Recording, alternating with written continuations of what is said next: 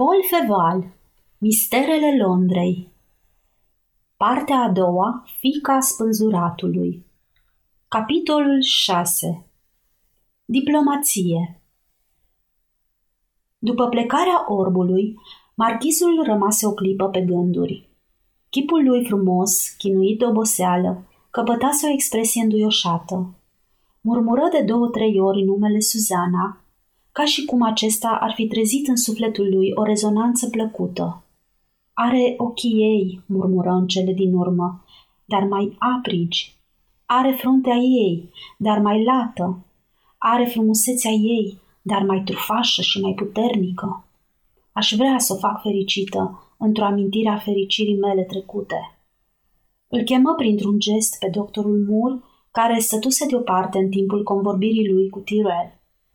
Doctorul se apropie și rămase la rândul lui în picioare lângă divan. Cum ți s-a părut bolnava noastră?" se interesă marchizul. Situația e proastă, milord, foarte proastă," răspunse doctorul Moore, clătinând cu un aer grav din cap. Natura strict morală a suferinței ei face tratamentul dificil, ca să nu spun imposibil. Ar exista un singur leac. Care? Fericirea. Rio Santo făcu un gest care îi trădea nerăbdarea. O umbră de tristețe îi se așternu pe frunte. Nu crezi, deci, că aș putea o face fericită?" murmură el. Nu despre asta e vorba, milord, dacă mi-e îngăduit să o spun. Dumneavoastră cunoașteți mai bine decât oricine starea de tulburare morală în care trăiește de multă vreme Miss Mary Trevor. În clipa de față, nimeni nu poate ști ce ne rezervă viitorul. Acum îl iubește pe tânărul Frank Percival. Îl iubește la nebunie, milord, Obsesia impusă firii ei slabe i-a tulburat judecata și i-a ascuns propriile sentimente. Dar, printr-o reacție explicabilă din punct de vedere psihologic, intră în subiect, te rog, spuse nerăbdător Io Santo. Printr-o reacție explicabilă, continuă încet doctorul, inima ei se revoltă. Iar Frank Percival este cel care, în sfârșit, culege roadele atâtor suferințe – Crezi, într-adevăr? Sunt absolut convins, milord, după cele ce s-au petrecut astăzi, căsătoria dumneavoastră cu Miss Mary este un lucru sigur, stabilit. Dar chiar în clipa aceasta când vă vorbesc, Miss Mary se gândește la Frank. Zdrobită de emoții pe care temperamentul ei vlăguit nu le poate îndura, Miss Mary se chinuie acum în pragul morții. În pragul morții? exclamă Rio Santo, făcându-se alb ca varul. Da, milord, adică e posibil să fie exagerat. Miss Trevor o mai poate duce așa câteva luni. Ce fatalitate, murmură Rio Santo cu mânie și durere. De ce oare a trebuit să o întâlnesc? Cum spuneam, continuă doctorul, al cărui chip își păstra aerul nepăsător, Miss Mary trăiește cu gândul la tânărul Percival. Dragostea pentru el o ține în viață și în același timp o ucide. Ah, milord, e un caz dificil, dar extrem de interesant. Rio Santo nu mai auzea ce îi spune. Sprâncenele sale se încruntară sub povara unei neliniști mute și amare. Trebuie, spuse el în cele din urmă. Această căsătorie este o necesitate. Fără îndoială, milord, fără îndoială, dar acestea sunt mijloacele pe care stadiul actual al științei ni le poate pune la dispoziție. Aparent, boala Lady Mary este o afecțiune nervoasă care progresează cu repeziciune spre limitele ei extreme. Am tratat-o în consecință. Din păcate însă, îngrijirile mele n-au fost încununate de succes. Era și de așteptat. Maladia ei nu poate fi învinsă cu ajutorul sedativelor. Bine, bine. Și nu mai e nicio speranță? Dați-mi voie, milord, dacă senioria voastră are timp să mă asculte până la capăt, voi răspunde implicit întrebării sale. Dar mai întâi trebuie să vă aduc la cunoștință că alaltă ieri am încercat o soluție care ar fi putut da rezultate excelente. Ce soluție? Am încercat să-l otrăvesc pe Frank Percival, răspunse doctorul cu un sânge rece de necrezut. Rio Santo sări de pe divan. Fruntea lui palidă se înroși brusc. Ai încercat?" începu el pe un ton violent. Să-l otrăvesc pe Frank Percival, milord, completă Mur fără să se emoționeze. Rio Santo se ridicase. Privirea lui exprima indignare, apoi se fixă greoaie și aspră pe chipul doctorului. O clipă, acesta rezistă curajos privirii marchizului, dar ochii lui Rio Santo aveau ceva fascinant, irezistibil. Mur încruntă sprâncenele, bolborosi câteva cuvinte și în cele din urmă își plecă privirea. Ți-am dat, domnule, o misiune de încredere, spuse Rio Santo pe un ton de stăpân. Te-am însărcinat să-l salvezi pe Frank Percival, căruia i-am cruțat viața, o știi prea bine, deliberat. Iar dumneata, în loc să-l salvezi, ai vrut să-l asasinezi, fără să te gândești că un asemenea act, lăsând deoparte caracterul lui infam, de neiertat, ar fi putut arunca asupra mea bănuieli odioase. Ți-ai permis un lucru, domnule, pentru care dacă aș vrea te-aș face să te căiești amarnic. Știam că este rivalul dumneavoastră, milord, și voiam... Oamenii care mă slujesc, domnule, renunță la voința lor. Vai, milord, insistă doctorul cu un gest de nerăbdare. Știm cu toții că sunteți puternic, dar interesele organizației cer în mod imperios această căsătorie, iar eu sunt un lord al nopții, ca și senioria voastră. Ca mine? repetă marchizul cu un suprem dispreț. Iertați-mă, milord, ca dumneavoastră. Știți prea bine, milord, continuă el când dând brusc vocii o expresie de umilință. Avem o încredere nemărginită în dumneavoastră. Statutul nostru nu vă leagă cu nimic. Aveți numai drepturi și nicio obligație. Chiar dacă eu cu tezanță din parte mi se mă socotesc egalul dumneavoastră, sunt nevoit să vă comunic părerea mea cum că această căsătorie vă scapă printre degete. Și nu cunosc în toată Londra alt per al Angliei fără moștenitor de sex masculin și cu o singură fică. Marchizul nu-i răspunse imediat. Se mai învârti puțin prin cameră și apoi se instală în fața lui Moore. Dacă ai fi izbutit să-l otrăvești pe Percival, spuse el, îți jur pe onoarea mea că te-aș fi spânzurat. Moore tresări atât de puternic, încât era evident pentru oricine că amenințarea nu constituia o simplă lăudăroșenie. Rio Santo se trânti pe divan. Dar n-ai izbutit, continuă el, așa că te gărațiez. În clipa aceea, pendula bătu orele opt. Marchizul urmă. Nu mai am decât cinci minute pentru dumneata, domnule, și nu mi-ai răspuns încă la întrebare. Moore ezită o clipă. În cercul lui era și el un om mândru și puternic. Acest rol de vasalitate pasivă care era impus fără menajamente îi zgândărea orgoliul, dar probabil că o legătură strânsă și puternică îl reținea, căci se înclină și răspunse. Ne mai rămâne o singură soluție, milord. Trebuie să recunosc că e precară și, de altfel, cine știe dacă nu va ridica una din acele obiecții generoase care pot să ne uimească uneori, dar pe care nu avem dreptul să le combatem, după cât se pare. Explică-te și grăbește-te, spuse Rio Santo. Orice boală își are antidotul, milord. Natura e complexă. Doar știința este insuficientă și limitată. Trebuie să experimentăm. Or, a experimenta pe Miss Trevor? Ia seama, exclamă cu înflăcărare marchizul. Îmi pare bine că mi-ați devansat gândul, milord. Nu ne mai rămâne decât să experimentăm pe altcineva. Dar un cadavru tăiat în bucăți n-ar putea să-mi lumineze ignoranța. Trebuie să pun întrebări vieții, trebuie să provoc în chip artificial niște fenomene asemănătoare cu cele care o constituie simptomele bolii domnișoarei Mary, folosindu-mă de o tânără de vârsta ei. Dar e îngrozitor, spuse marchizul cu dezgust. Da, milord, odată provocate aceste simptome, trebuie să lupt împotriva lor, tatonând, încercând, orbecăind în întuneric. Dar asta poate însemna o crimă. Da, milord, există posibilitatea, zece contra una că tânăra despre care vă vorbesc să piară. În chinuri groaznice, după un lung supliciu. Da, milord. Dar alt mijloc nu poți găsi, domnule? întrebă Rio Santo agitat.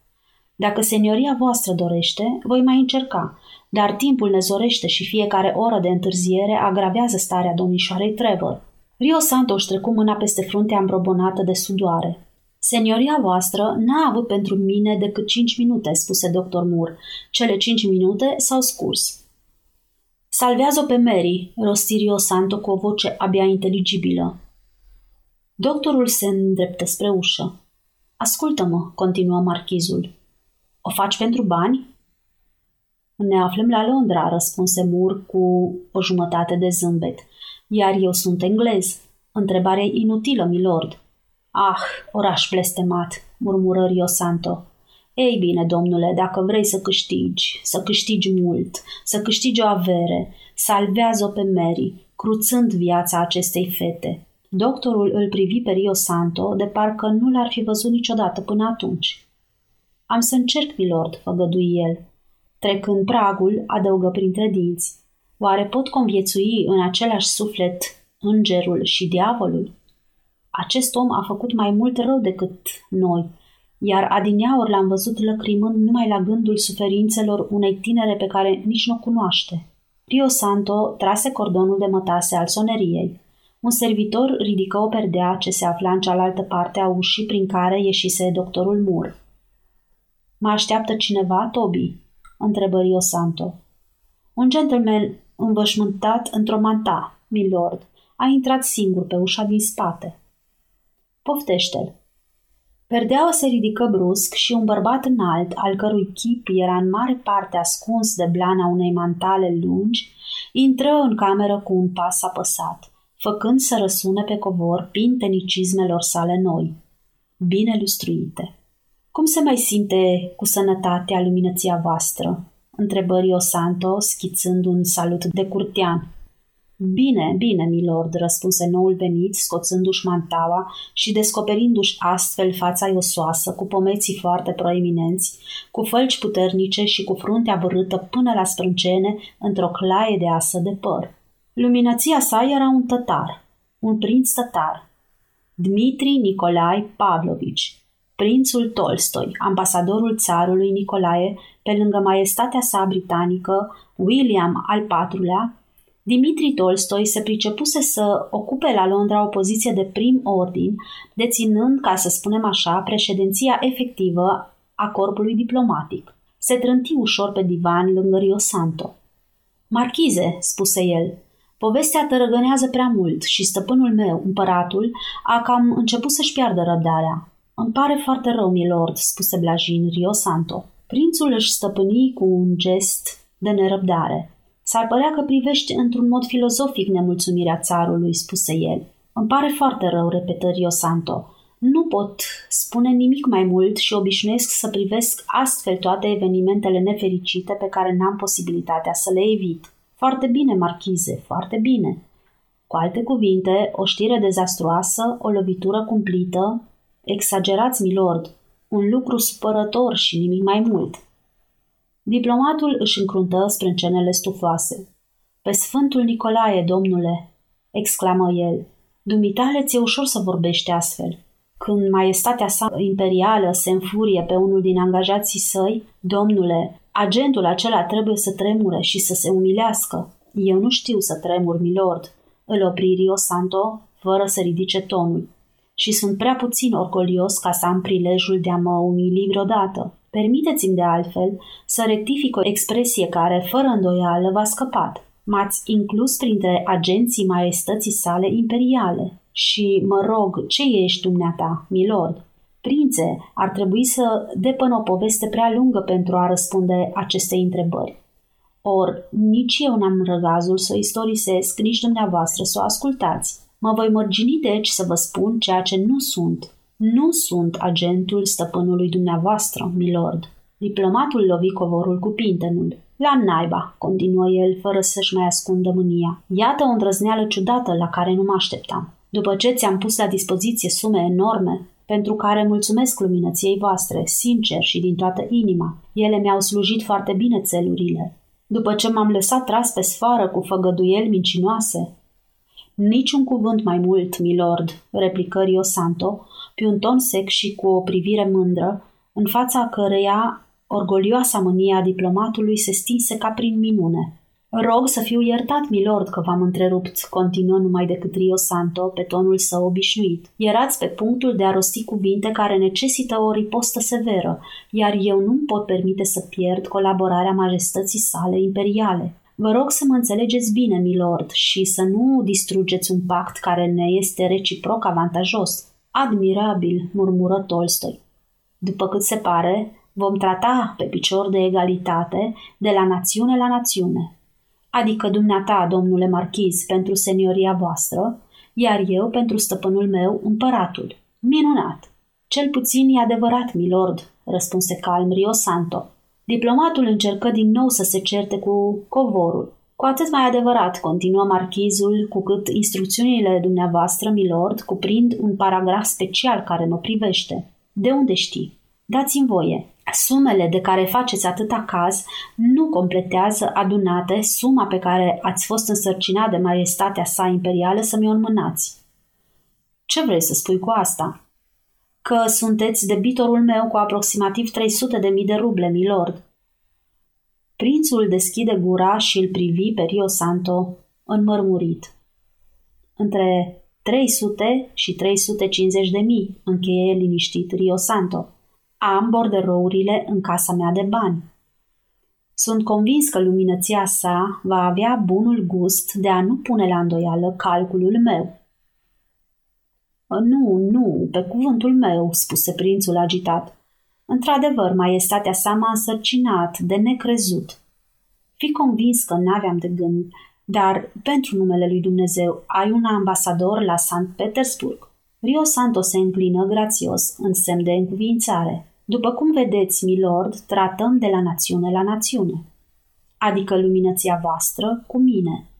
Trimisul meu cu stăpânul dumneavoastră. E ceva diabolic aici, murmură diplomatul.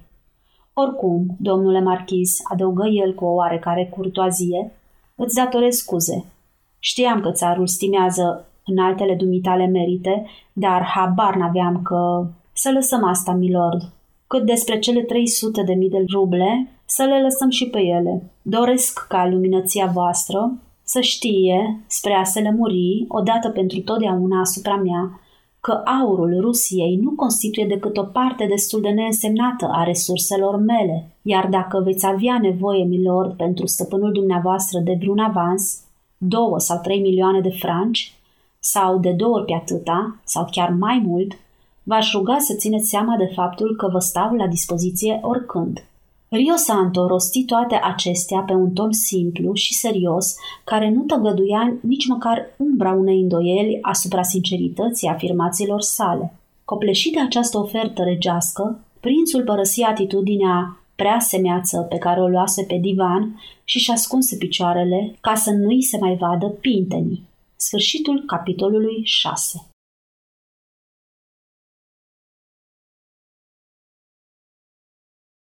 Aceasta este o înregistrare Cărțiaudio.eu. Pentru mai multe informații sau dacă dorești să te oferi voluntar, vizitează www.cărțiaudio.eu. Toate înregistrările Cărțiaudio.eu sunt din domeniul public.